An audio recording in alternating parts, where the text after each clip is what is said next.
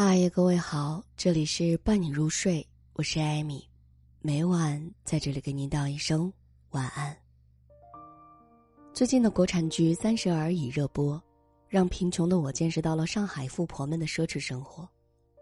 三十岁的顾佳，颜值出众，名校毕业，和老公创业开了一家烟花公司，之后当起了全职太太。为了让孩子进入顶级的私立双语幼儿园，硬是咬咬牙。贷款换了一套底端超贵的豪宅。家境殷实的他想要挤进富太太们的圈子，却被残酷的现实打了脸。人外有人，天外有天，富太太们的朋友圈也有鄙视链。第一次参加太太圈的聚会，他穿上最正式的礼服，背上他最贵的香奈儿包包。到了之后，他小心翼翼的把包放在自己身后的椅子上，却被旁边的富太太嘲笑。哎，你说你那个凳子就那么大一丁点儿，还要放一个包包在后面，你这样坐着挤不挤啊？顾家环顾四周，才发现其他富太太们全都把比他那只贵好几倍的包随便扔在地上。聚会结束，富太太们合照，占 C 位的李太太，手里的爱马仕、喜马拉雅，价格两百六十万。顾家只能露怯的把包藏在身后，神情僵硬的。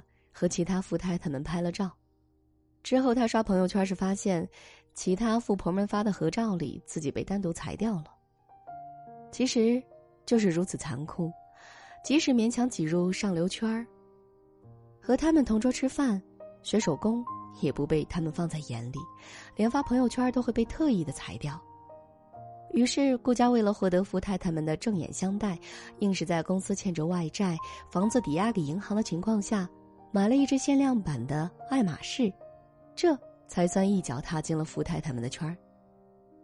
网上流传过这样一句话：“一根稻草跟白菜捆在一起，那它就是白菜的价格；跟大闸蟹捆在一起，那它就是大闸蟹的价格。”于是，无数的稻草削尖了脑袋往上爬，硬是想和大闸蟹捆绑在一起。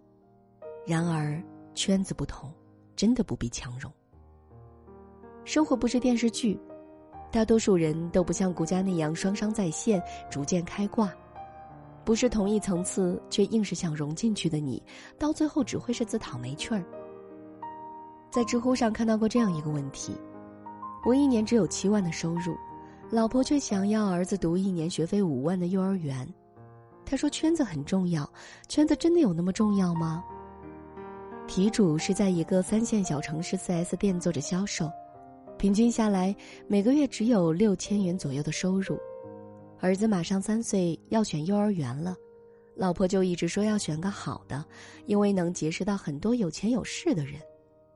但他无力负担这么贵的家庭开支，房贷一年要三万，还有各类保险费用，一年到头基本上剩不了钱。老婆就一直骂他没出息、没作为、没眼光和格局。他只好在知乎上提问求解。回答区中，有个答主分享了他们家咬咬牙让小学上了贵族学校的经验，获得了四点五万的赞。普通工薪阶层跳一跳，勉强能够够得着的学校，进去了只是开始而已。两万元一年的英语辅导班，基本上都在报，你报还是不报？六百元一节的钢琴课，有钱妈妈为了节省孩子时间，出一千元让老师上门授课。耐克、阿迪的新款限量鞋子，孩子都能穿在脚上。运动会上五颜六色的 c o t t 的卫衣。有位同学有过敏性的鼻炎，每年寒假亚龙湾的酒店从放寒假住到收假。有位妈妈说，她发现女儿偷偷在家化妆，她女儿喜欢正红色，她就给孩子买迪奥九九九。因为普通货不放心孩子用，学校每年都组织海外研学活动，某年是美国，十五天四万，第二年就是新加坡。你家孩子参加还是不参加？读贵族学校的孩子家境往往非富即贵，工薪层的人就算挤进去了，也根本就不是一路人，水平都不在同一个级别上。你硬让小孩挤入有钱小孩的圈子，有什么用啊？长久以往不但不能让小孩成长得更好，反而会让他陷入自卑、焦虑的情绪之中，无法自拔。强行进入不属于自己的圈子，往往最终会以榨干自己还捞不到半点好处为代价。有酷儿的创始人王世民说过关于他太太的一件事儿。他太太有一位 MBA 的同学，在读 MBA 期间，几乎每一场活动都不缺席，无论是聚餐、校际比赛，还是企业参观晚会，一周至少有三个晚上，一个周六或周日花在这样的社交活动上。用这位同学的话说，读 MBA 不就是为了积累人脉吗？三年下来。却是人人都认识了他，他也时时以人脉深厚自居，经常在班上四处炫耀。前天跟某某师兄见了面，昨晚跟哪个教授吃了饭。然而，当他毕业答辩出现问题的时候，连一个出面帮他的同学和老师都没有。最后，他只能多修了一年，才能拿得到 MBA 的学位。与之对比的是王世民的太太。这种隔了好久才有空参加一次活动的人，他论文打印出现问题的时候，好几个同学都帮着处理，最后终于赶在最后一刻成功答辩。讽不讽刺？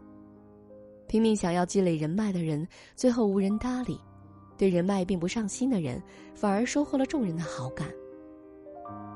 美国一位社会学家在《社会交换理论》中指出，任何人际关系基本本质上就是交换关系。那位同学读 MBA 的三年时间，光顾于忙于融入各类圈子，却唯独忘记了提升自己的价值。而王世民太太自身实力够强，自然有无数人愿意主动与他打交道，在他落魄时伸出援手。社交的本质就是价值的展现和交换，只有价值相当，才能等价交换。如果自身可交换价值太低，就算硬要挤进不属于自己的圈子，也只会是个局外人。认知突围中有这样一个概念：劳动型人员和资产型人员。劳动型人员需要你时时刻刻维持在劳动的状态，也就是一直得对别人施恩。就像小时候班里都会有的那种同学，经常从家里拿一些好吃的干脆面或好玩的卡片来讨好别人。当他拿着这些东西的时候，大家就都围着他转，他很满足于这种众人拥护的感觉。然而，一旦好吃好玩的东西没有了，大家就一哄而散，对他冷淡了下来。这种情况下维系的关系是十分脆弱的，看似拥有许多人缘儿，实则一吹就烟消云散了。而资产性的人缘儿，则是建立在个人的吸引力之上的。哪怕你什么恩惠也不存，仍有好人缘在。所谓的资产，可以是财富、权力、名气、美貌，也可以是才华、品味、性格魅力、有趣程度。就像小时候班里的那个尖子生，从没讨好过同学，同学却暗暗崇拜他，渴望跟他做朋友。慢慢提升自己的个人价值，才能拥有资产性的人缘儿。靠着不断施恩所能换来的，只会是虚假的情谊。李嘉诚曾这样告诫过年轻人：在你还没有足够强大、足够优秀的时候，先别花太多宝贵的时间去社交、参加各种各样的聚会，应该多花一点时间读书，提高专业技能，多见见你的客户，放弃那些无用的社交，提升自己，你的世界才能更大。先修炼自己，才能找对圈子。厉害的人只和厉害的人做朋友，这是一种相互成全。只有当你足够优秀，才会有同样优秀的人来成就你。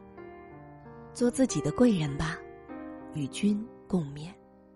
这里是伴你入睡，我是艾米，每晚在这里给您道一声晚安。